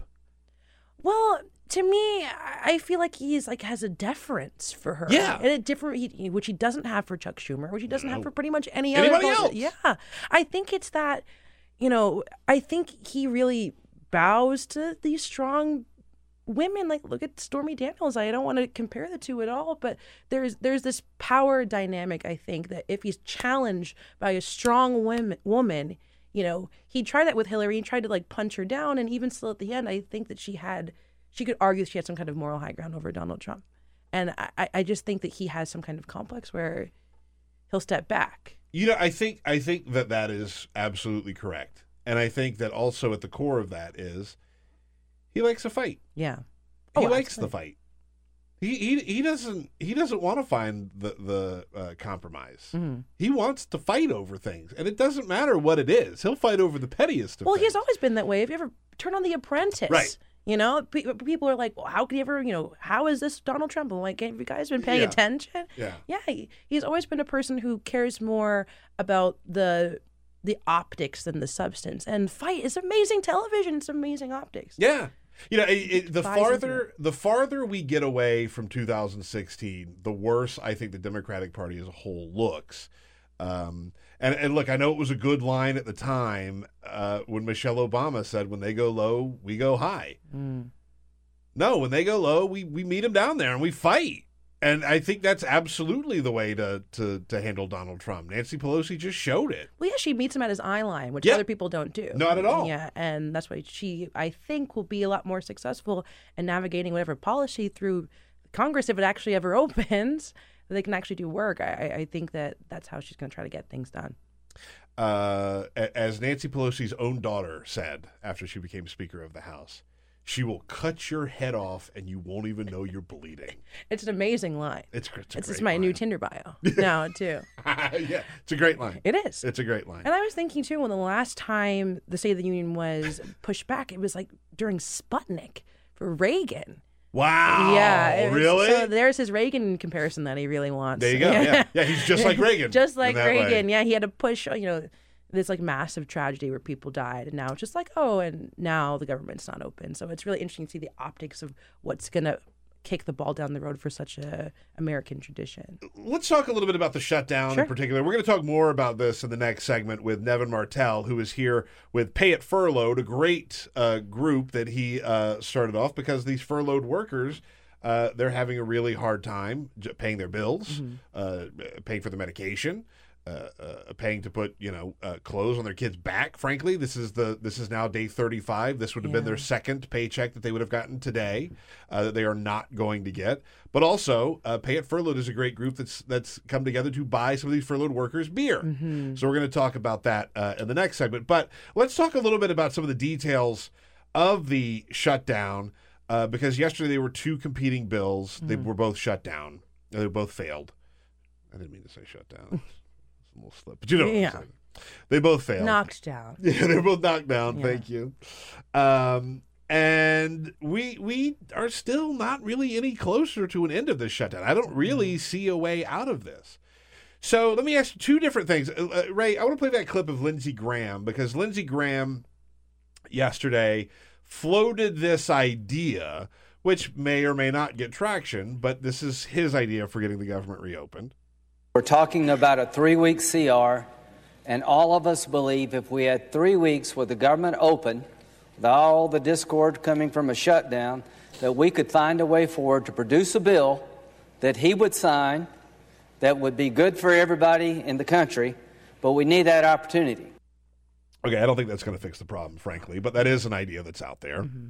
Also, CNN reporting last night uh, quote, the White House is preparing a draft proclamation for Donald Trump to declare a national emergency along the southern border and has identified more than $7 billion in potential funds for his signature border wall should he go that route. Mm-hmm. So, two different options there. Yes, yeah. Basically. Yeah. Uh, I think we are probably more likely going to see a national emergency proclamation well, than of the two, then a CR for three weeks, and then they'll pass another CR to open the government another three weeks. We saw that. it's been the last like two years we've been doing these like small incremental CRs. But Donald Trump could have called a national emergency a couple weeks ago when yeah. he was holding the idea, and he, he seemed to back down from it publicly, which is you know typically out of his personality to do so. Yeah. Uh, there, I I think if we hit month two, there is a possibility that he'll say, oh, there's national emergency, open the government, that'll get, you know, funding for this border wall will still get blocked in the Congress. You know, everybody wins and everybody loses, but everybody's happy, which is like, you know, the politician's way out. That is the correct answer. Yeah. That's how we get out of this shutdown. Mm-hmm. Uh, there was there have been a lot of writing about you know if a disaster happens, heaven forbid, we're there's a terrorist attack or some horrible outbreak or something that absolutely the government needs to function, that would open the government. Uh, short of that, it's going to be this. Yeah. It's going to be a national emergency. And look, as someone who thinks that the wall is a dumb idea and I don't think it's ever going to be built, I think that honestly, I don't hate the idea because the wall's going to get shut down. They're not going to, they're not, I mean, he can fight that in the courts and he'll lose, but then he can say, "Fo- folks, I tried. I built my wall. I tried to build the wall. They said I can't do it, but I also reopened the government. He's, it's all about finding the win. Right. You know, and it just you just give him just a sliver of daylight, and he'll find it, and he'll and he'll take the win. And I think that's he's slowly realizing that that might be the only way that he can get the win. Yeah, I, I think so too. I was talking to other people saying, you know, what do you think what the, the government's going to do? Or like, should TSA agents walk out? You know, the Super Bowl is coming up Yeah. in Atlanta, and they're like, well, all the Atlanta airport should just shut down. Uh, by the way, Yeah. that's the Bill Press position that I 100% agree with. You know, people are just like, let just all the TSA agents just walk out at the 100%. Super Bowl. And, you know, I don't know a lot about sports, but I know that will piss ton of people off. Yeah. And that's what I mean. That's what he really just flexes on anger, right? Yeah. So, I mean, there could be some movement there if that happens, but I'm not so sure if TSA agents are like willing to play dice. I think that's probably right. You know, we we had uh, uh, Sarah Nelson, who's the head of the flight attendants union, in studio uh, earlier this week, and she's all for a, a general strike, and she said, you know, they should walk off. Uh, America would go into chaos. Complete chaos. Yeah, but you know what? Alone. That would make the point. Yeah. I think that would make the point. I mean, there are so many people who hate the government that don't realize what the government does in their day to day lives. Oh, yeah. You know, They it- just don't. It can't- helps them function. It's how they get around, how they live. And not just how they get around, how they yeah, yes, yes, 100%. But like shutting down the airport, okay, well, I don't, I haven't flown in 13 years, so it ain't going to bother me. Yeah, well, when your goods can't arrive to you because mm-hmm. the, the, the airports are shut down and business isn't able to be conducted because the airports are shut down, you'll get an idea of just what the government does. If you're a farmer, like the. Uh, uh, again, God, I feel like a broken record. I keep talking about this Michael Lewis book, but they talk about like there are there are boats that dredge canals that allow farmers to put their goods and services on boats and allow this this allows them to take their good if those boats aren't operating and the dredging isn't happening then you don't have a job. Right. There is no demand. Right. Or even bringing this back to what the whole conversation is about immigration, essentially, right? Yeah. If you care about immigration and if you are a voter who feels like our national security is at risk, which there are numbers that prove that it is not, then you should really care about the government because most immigration is happening via the airline industry, yeah not walking across the border. Yeah, or slivering c- coming through steel slats. You know, they're, so it's it's interesting to see that people who are supportive of the shutdown. But I've written, I feel like I've written a shutdown story every single day. So speaking to furloughed, speaking to furloughed people, and I.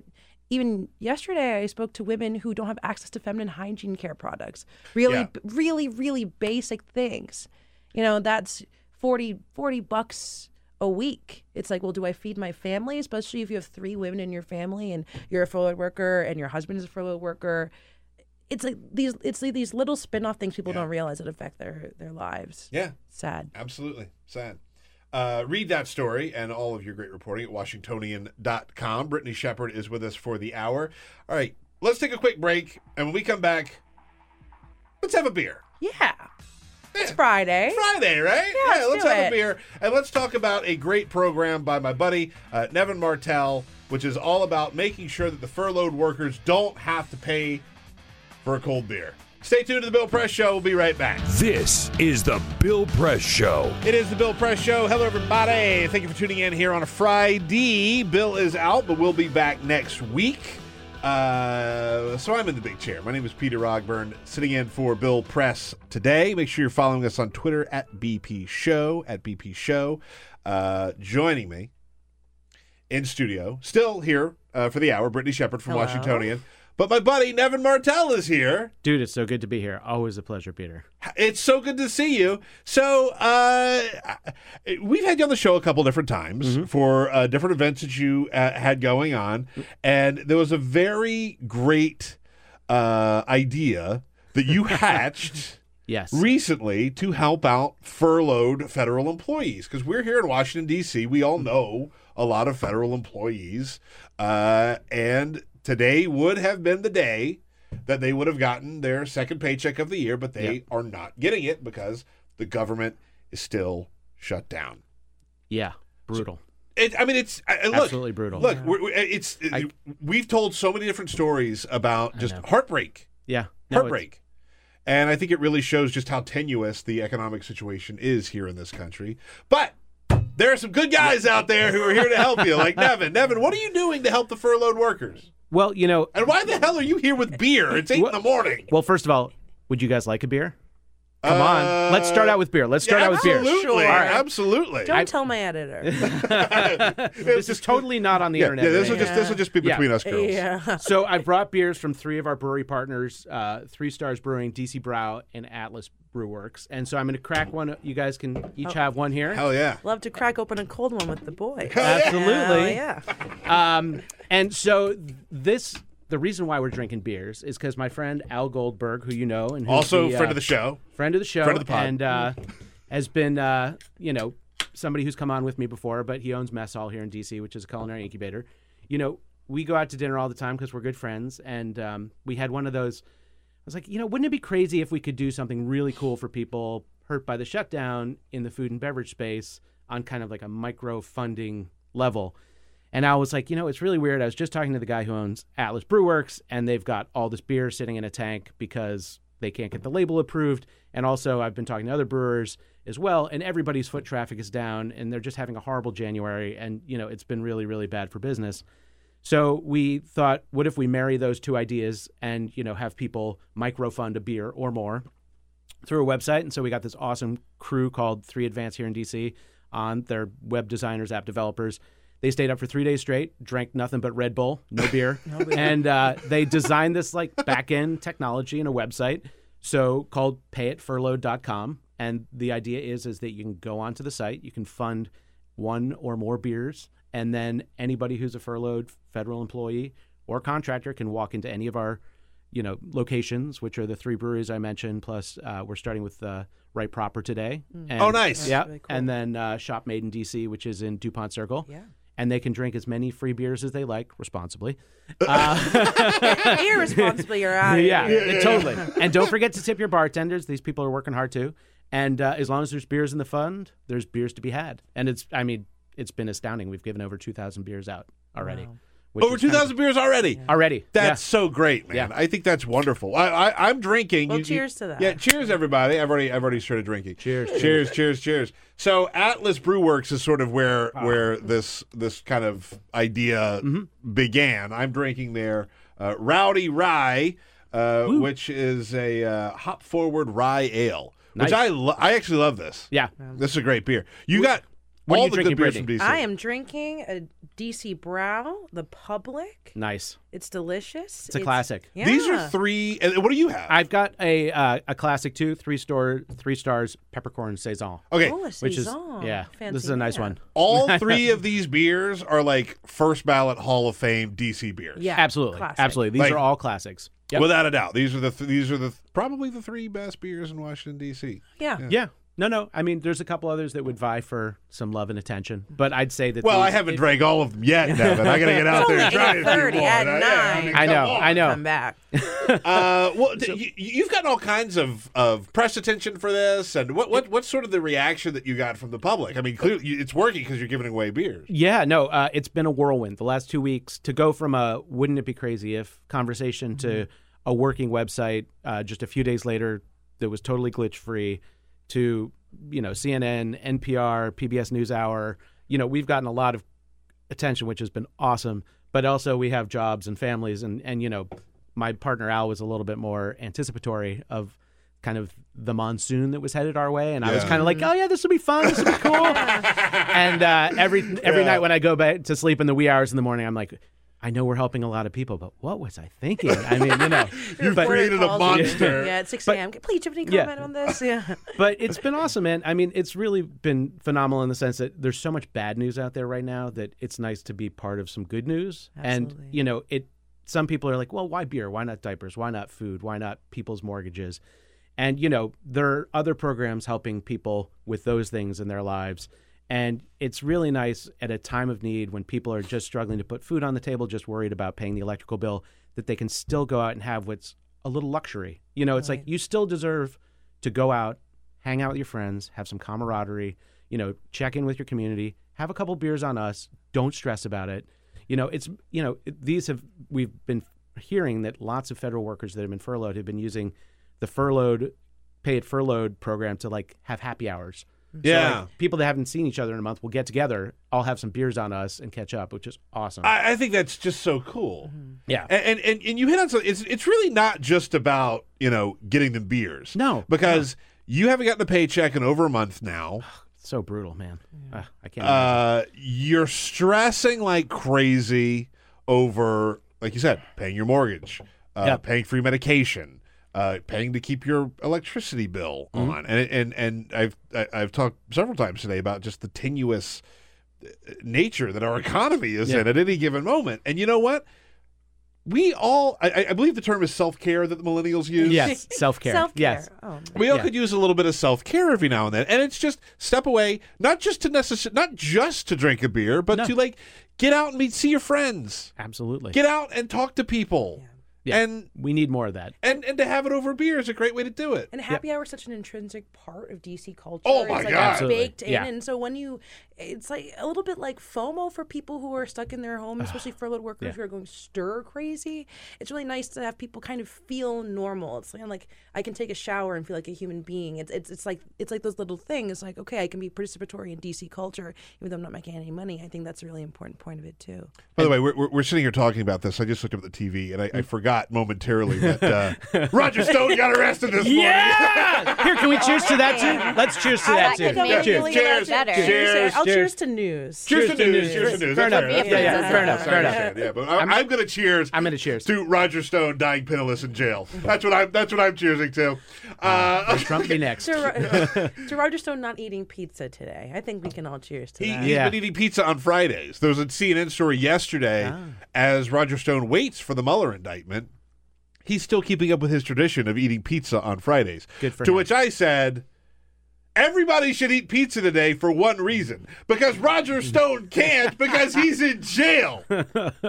in Florida. Although, as In you Florida. said, Florida prison pizza not great. Not great. Not- It's like not a CPK, not Wow. a Domino's. Yeah. yeah, it, it is. Well, and not to give too much like free rent to Roger Stone in, in my head right now, but Roger Stone, I would just like to let note that he has an online store where he sell, sells Roger Stones, Yeah. Yeah. stones Yeah. that he signs, and you know if you if you're feeling bad for Roger Stone, maybe buy a pebble. for I, I. I get a lot of grief because I've recently gotten into crystals, healing crystals. oh, really? Mm-hmm. Like And a I- rose quartz. Yeah. yeah, yeah, yeah, yeah. And I want one of the Roger Stones stones to put with my healing crystal. It was in my Christmas gift guide. Wow. So it really was. Won't it infect all the other good what I'm afraid of. I'm afraid it's gonna, like, take It's gonna suck out Like, all like- the good energy. All the good yeah. energy. I'm curious. Then you can, then you We'll can just KonMari it, say thank you, and throw it away. Exactly. Yeah. Show us full circle. Exactly, exactly.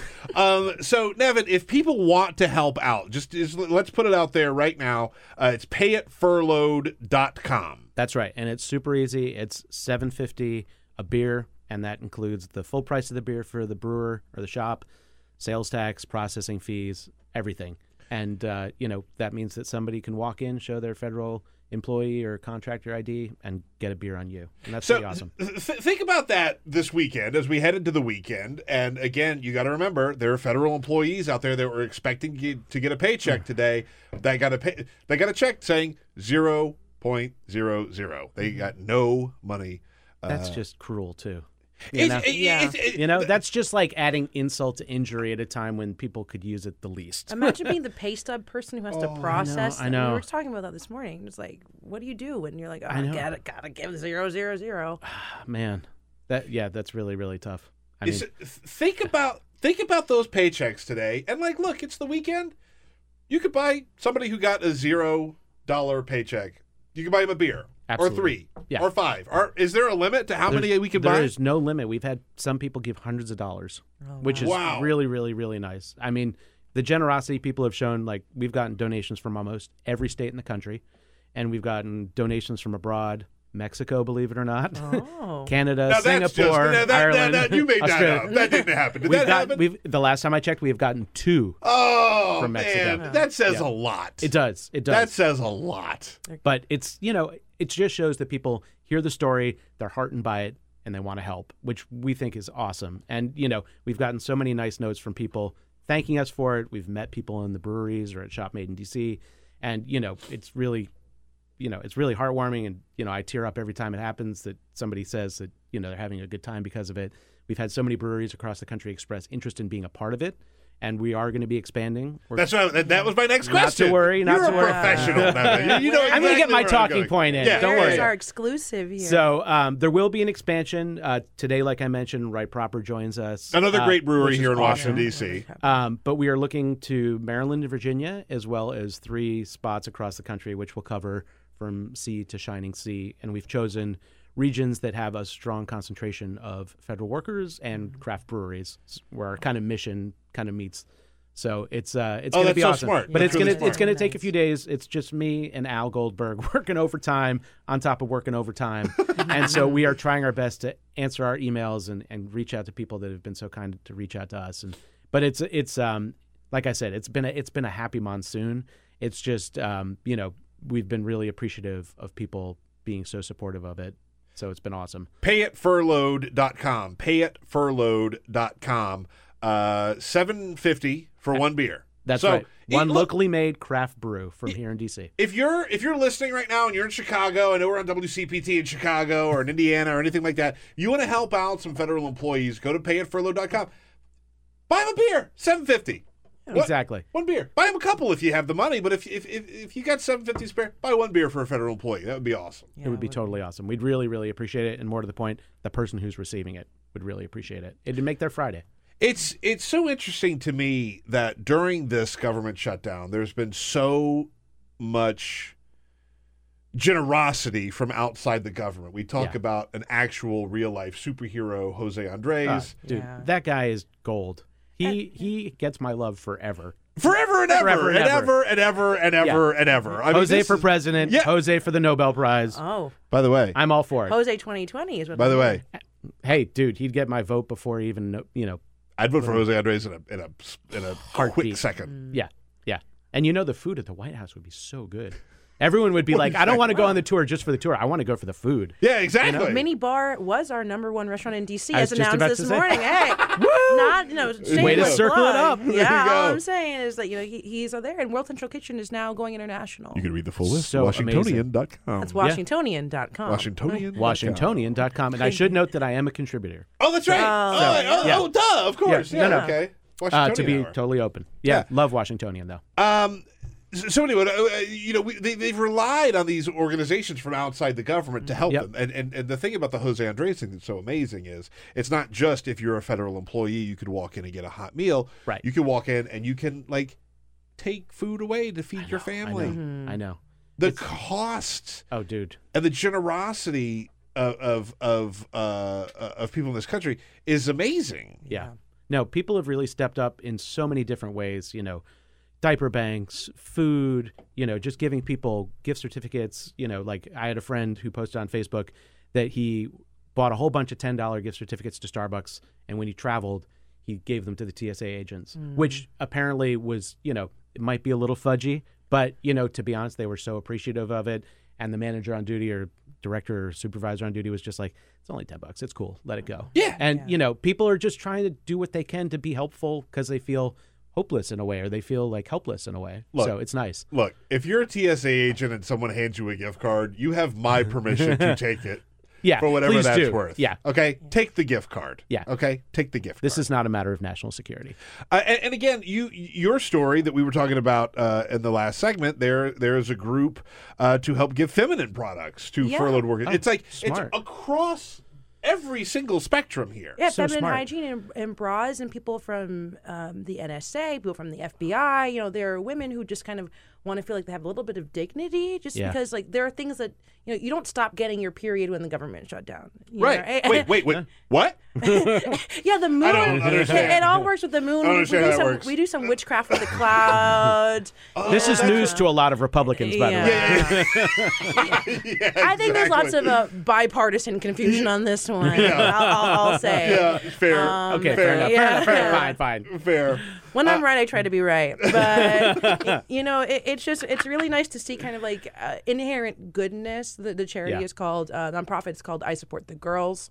Um, Nice. And you know, there there are people from the TSA and people working in the Bureau of Prisons who are writing into the charity saying, "Hey, I just need like a box of tampons for my family because it's like either we go and get food or we like don't feel like we can like live like a human person." Well, first of all, shutdown or no shutdown, those should be available to workers inside your workplace, Well, no matter absolutely. what. Absolutely. No matter what. 112%. Absolutely. Shutdown Yes. or no I'm losing Yeah. my, my headphones here. Yeah, yeah. You know, it's just You're just really going to hear me yelling and staring. Yeah. Yeah, I So can, you're I okay. can You just throw, I can just throw it out at this point.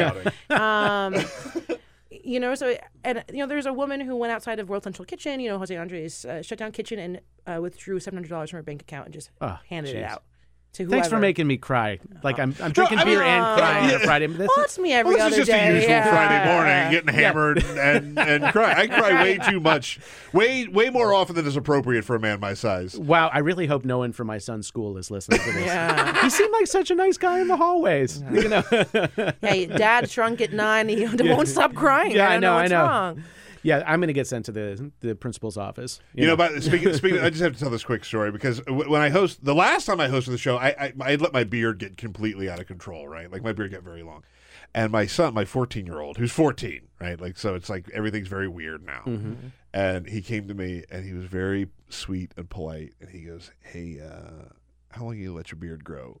oh, And I was like, uh, I don't know. I'm just kind of letting it happen right now. I'm sort of having an existential moment. I'm just letting it. Just uh, this might be a midlife crisis. We'll see. But I was like, yeah, I'm just gonna let it go. And he goes, Well, here's the thing. My buddy was at the grocery store and he saw you, and he said your dad looks kind of homeless. no, I knew where that was Oh, going. no. And I was like, Okay, I'll trim the beard. Yeah. Wow. I believe the children are the future. So Yeah. Yeah. I Yeah. trust the children. Trust the kids. I, I had to. Yeah. yeah. I had know. no other choice. I had to trim my beard. Oh. So And did he give you props for it? He did. He absolutely did. Uh, okay, well, we're, we're just about out of time, but I just I, I can't say this enough. Payitfurloughed.com. No matter where you're listening, no matter where you are, you can buy at least one beer, more if you've got the money, Please to do. help a federal employee out there uh, who could just use use a beer. Little liquid therapy. Yeah, exactly. I'm all for it. Nevin Martell, uh, thank you so much for what you're doing. You and you, Al man. Goldberg uh, for putting this together. Uh, th- I think it's great. we Uh, appreciate it, Peter. Brittany Shepherd from Washingtonian, thank you so much for joining us for the hour. Thank you. It was a pleasure to be on. Uh, follow Brittany on Twitter at BLR Shepard and follow Nevin on Twitter at Nevin Martell. Thank you so much. Have a great weekend. Cheers, everybody. This is the Bill Press Show.